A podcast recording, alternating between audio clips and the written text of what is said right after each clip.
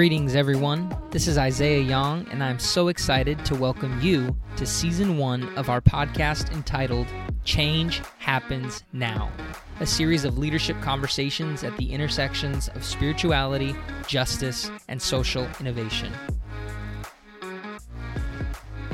In this episode, I sit down with a dear friend, heartfelt leader, mentor, and someone I consider mi familia. She's currently the executive director of the Hispanic Theological Initiative at Princeton Theological Seminary and has been with HTI since 2002. During her tenure, she has launched a Latina leadership program for mid level Latina faculty and leaders to prepare themselves for deanships and presidencies. She believes in en conjunto partnerships to do impactful, transformational work.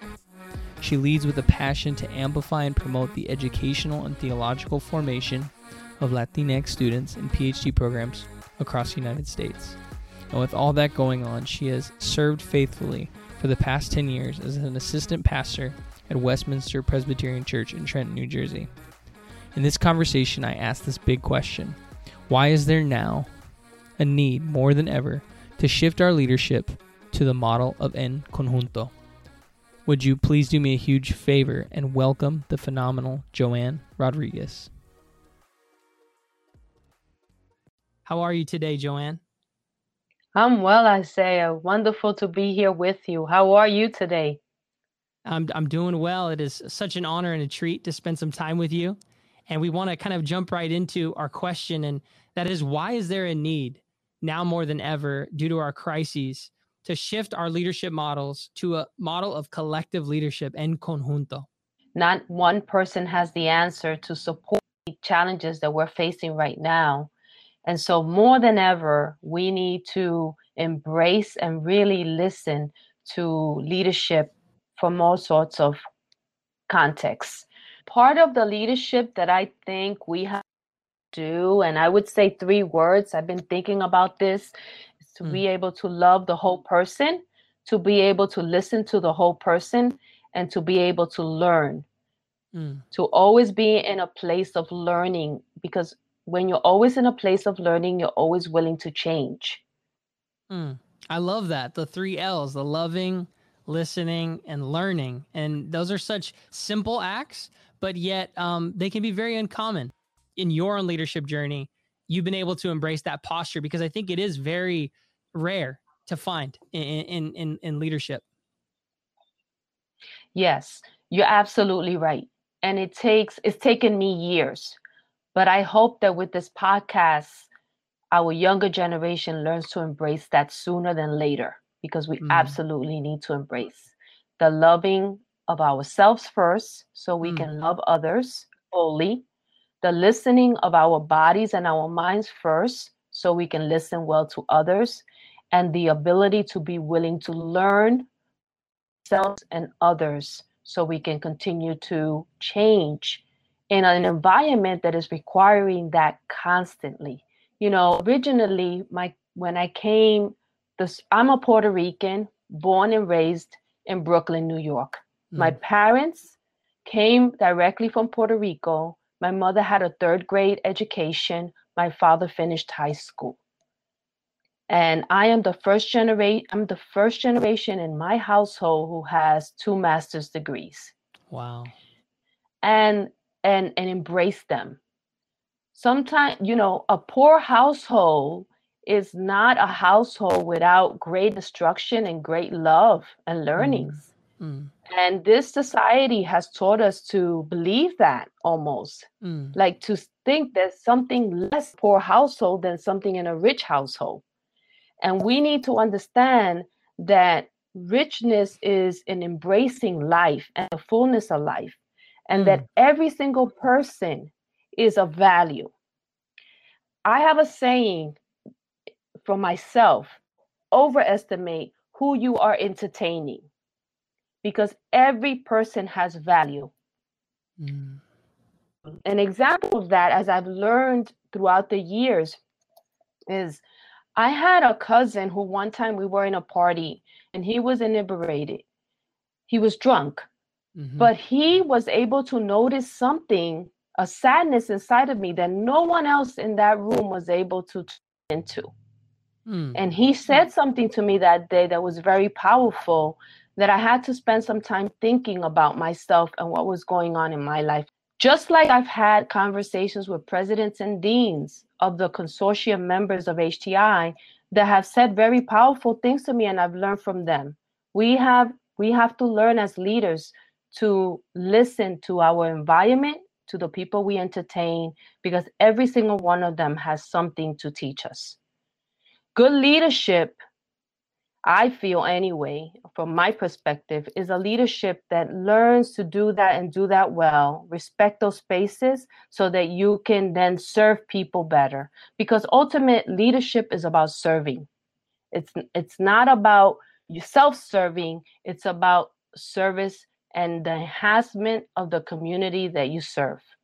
So for me, I really feel that it's important to take into consideration first everything that shapes us as a person and give all of the all of that respect and honor mm. and include it in mm. our education in academia sometimes we're told to divide who we are but we need to understand and and speak up for what we bring to academia and then so i've had the great fortune of working with so many latinx leaders in this work and shape it so that it can continue to advance generation and now the third generation of scholars. We have scholars that are now presidents of academic institutions, mm. deans, mm.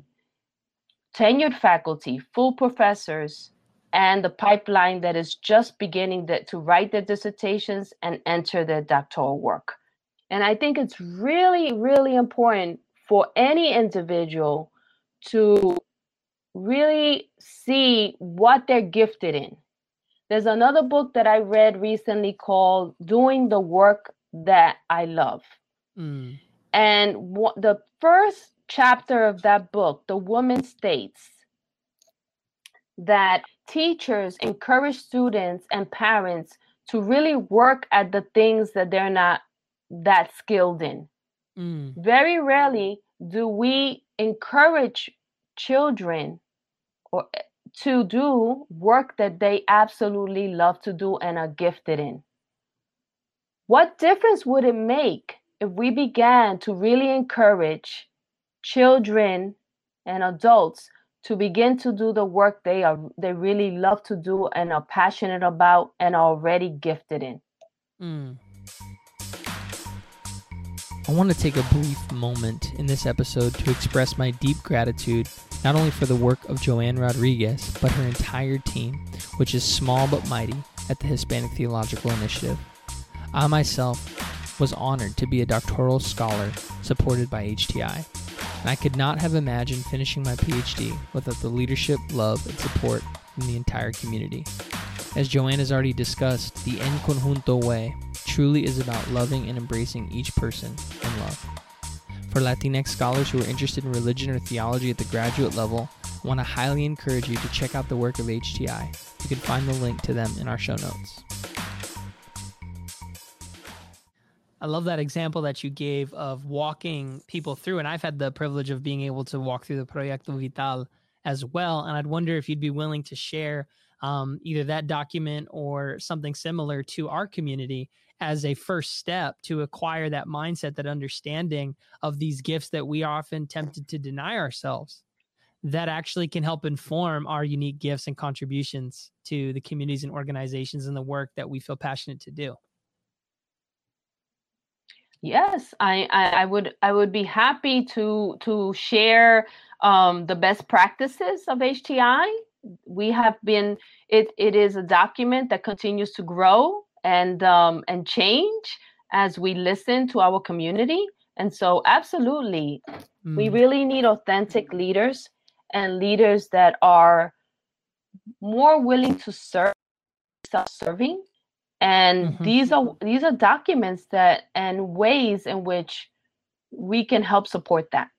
Okay, great. So one of the things I wanted to ask next was just around um, the Latinx leadership formation, thinking about our young leaders who are out there from different cultural backgrounds and and um, you know not just Latinx, but but but maybe have racially minoritized experience to be able to speak to the need to reclaim um, that th- those those those gifts, those insights, the however you grew up as assets and as things to bring forth into your leadership, not to deny or dismiss them. There are there are power.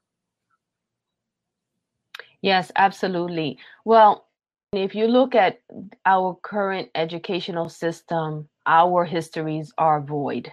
Mm-hmm. That's number one. And I think it's really important that as more Latinx begin to teach in the educational system and even parents, we begin to reclaim and actually write the stories ourselves. Um, one is curriculum, and two is um, advocacy, mm. and three is um, even in our own homes, teach children the history of our community. Um, I I think it's intentional history is something that is very, very important for people to understand. And studies have shown that individuals that don't know their history or void of their history have you know has self that it can create self-esteem issues yes. it could you don't have examples of people that can help lead you so there's a different understanding of that when you're raised in a latin american country or in a country where you have your culture around you and your mm-hmm. language mm-hmm. than when you are born and raised in the United States. Um, so I think that we need to begin there. We need to begin to recollect our histories, share more of that, take pride in that. Mm-hmm. I think the other thing is that we we have taken on the the um, the oppressor. Mm-hmm. We have taken on the and we have to learn to understand that that is not our space. That we are sometimes not welcome into that space and that we also don't want to be part of that space in that mm. way.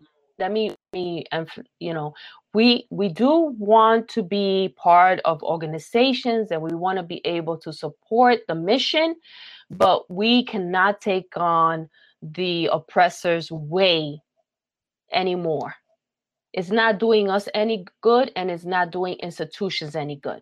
When we enter those spaces, understanding the gifts that we bring to that space, the knowledge, the education, the experience, and we don't shy away from sharing that that all of that skill set and we can make a difference one of the most inspiring insights that Joanne offered our community, and especially to those of us from minoritized experiences and identities, was to resist the temptation to sacrifice one's own knowledge, whether it be language or culture or something else, just to fit in at an organization.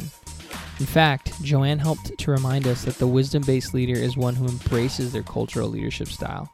They're rooted in their spirituality and they're committed to leading from their personal authenticity. That's a that's a beautiful call for us, particularly for those who have been minoritized in different ways based on our identities, our social location, to to stand in confidence of those gifts that we carry.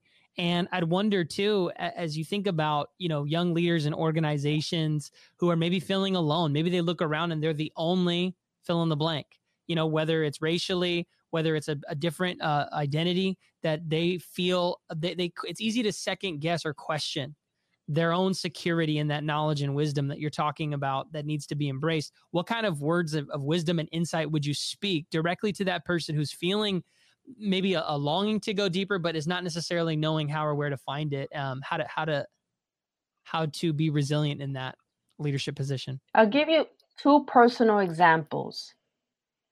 So one of them was a real um, i've always been a bit challenged with my writing and it's an, an issue that i have because there were several professors that what would criticize the work that i did. And i then one day i was reading the um, editorial piece of an introduction to a magazine. And it was about writing the piece. And the woman that wrote the piece said there was eight other people that had to look at that small letter to edit it for that magazine and I realized then that that work is not done alone. Mm. I realized that it hmm. took a number of people to get one letter written. Mm. And this is a professional. Mm-hmm. This is the editor in chief of a magazine. So that made me realize that I don't, the work that I do, I don't have to do it alone. The things that I don't feel secure about or I'm not confident in, I can always ask for help. Mm-hmm. So one is the other example is I the first time I ever led the meeting of the consortium when we had first established so nervous in my office and I had to make a phone call and get walked through to lead that meeting. Mm. And I did. I made the phone call, I asked for the support, and I ran the meeting, and everything went fine. So, being afraid is normal. Asking for help can get you through any situation. Surrounding yourself with excellent people who really care about you and mm. want the best for the organization are all ways in which you grow as a leader. You need to understand the importance, at least from my perspective, of building these relationships and the willingness to ask for help when you're not, when you are starting a new endeavor or you're not sure of how to proceed. Don't allow that un- not knowing to keep uh, to arrest you or say I cannot, you know, this is not going to happen because I don't have the skill set. We that's why I said you have to always be willing to learn mm-hmm. because things change. And if you don't change, the business will die, whatever it is. And so it is important to understand that part of being a good leader is to one surround yourself with good with with people who really care and and love respect the work that you do and are committed to the work that you do and can help you grow the work that, the work that you do while also be willing to be criticized be mm-hmm. willing to be praised and be willing to also ask for help two things one is ask a question um, i'm not sure of of how to proceed here I have this understanding of this, but I'm not clear about this. I've drafted something and I would appreciate if you look at it. Those are all ways to invite partners into the work that you do. When you do program any type of programming that you do or anything that you do, you need partners and look at them as partners. Even if they're senior and even if they're not, look at them as someone there's some skill set that this person has that can mm. complement what I'm doing. Myself, I'm complementing the work that I do. Mm. Comparison mm. can get us into trouble because we start to self sabotage and question what we bring to the table. So we're facing some very challenging times. Keep your eye above you in terms of reading the atmosphere mm. and also do the work well what mm. you what you have already committed yourself to do mm. whatever mm. that is always do it as best as you can but mm. keep your eye on the larger landscape and if you can if you can learn to do those two things you will succeed and that takes skill set and it takes a lot of time and energy. But you can learn it as you go along. And as you do it more consistently, you become better and better at doing it. That's another thing to give yourself a learning curve. Don't mm. expect to be the expert in the beginning, mm-hmm. but give yourself a learning curve and set goals for your learning, your own learning mm. in the process. And also celebrate the accomplishments sometimes we just like minimize oh you know mm-hmm. i finished my phd now i'm going to go on to something else. No finishing a phd is a lot of work. Pause celebrate it you know. Reflect what did this take of me? What did mm-hmm. i learn in the process? What will i take into this new opportunity? What do i have to listen to in this space now? Don't don't be afraid to to pause and to reflect. Because mm. that's where we end up getting into trouble that we're just we're, we're not we're moving too fast and we're, we're we're scared We're taking just a quick break in this episode to announce a very special opportunity that we've recently been working on.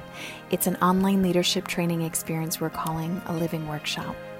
In this opportunity, you'll learn practices that will encourage and equip you to become a wisdom based leader, a leader who's committed to spirituality, authenticity, transformation, and doing the soul work to care for yourself and others on their journey. For more information, please subscribe to our email list where our link is in the show notes, we look forward to having you on the journey. Is there anything you might offer to our community as kind of a simple daily practice that can help center them and, and help them to remember what's most important? So, one thing that I've learned and I'm practicing more and more is quiet time. Every single morning, if you a time you can start with five minutes ten minutes just to quiet and quiet yourself and breathe deep i think that exercise and if you want to add gratitude to that if you want to add a prayer if you want to add a saying but something where you start to really quiet yourself and breathe deeply to reflect is what I have found that as a leader, especially during this time, has helped me remain hopeful. Answers to questions that I have, to conflicts, to mm. new initiatives, it kind of has helped ground me to another level. So, the earlier that you can begin to practice something like that for yourself, I think be helpful to any young any any age leader. I think it's so important. This generation is facing so many different challenges and we need to instead of trying to give them the answer listen to them and enjoy them because they're amazing Joanne, you're an amazing woman and leader, and we can't thank you enough for all of your insights and your sacrifice that has paved the way, continues to pave the way for so many who without it might not have had that opportunity. So, again, we honor you. We thank you for you and the team and their work, and uh, we're just thankful for this time to have some conversation together. My pleasure. Wonderful to be with you, and blessings on your work. We want to again thank you for listening to this episode of Change Happens Now. If this episode touched you and you want to dig deeper into the transformational work of wisdom based leadership, we'd invite you to reach out to us and send us a message. You can do so by signing up at our website, and when you do, you will be the first to hear about future opportunities to engage and work with our growing community. The link to our website can be found in the show notes. Whatever you do, don't hold back and don't wait because we are all in this together. Until next time, may you be guided by the joy that is unspeakable and the peace that passes all understanding.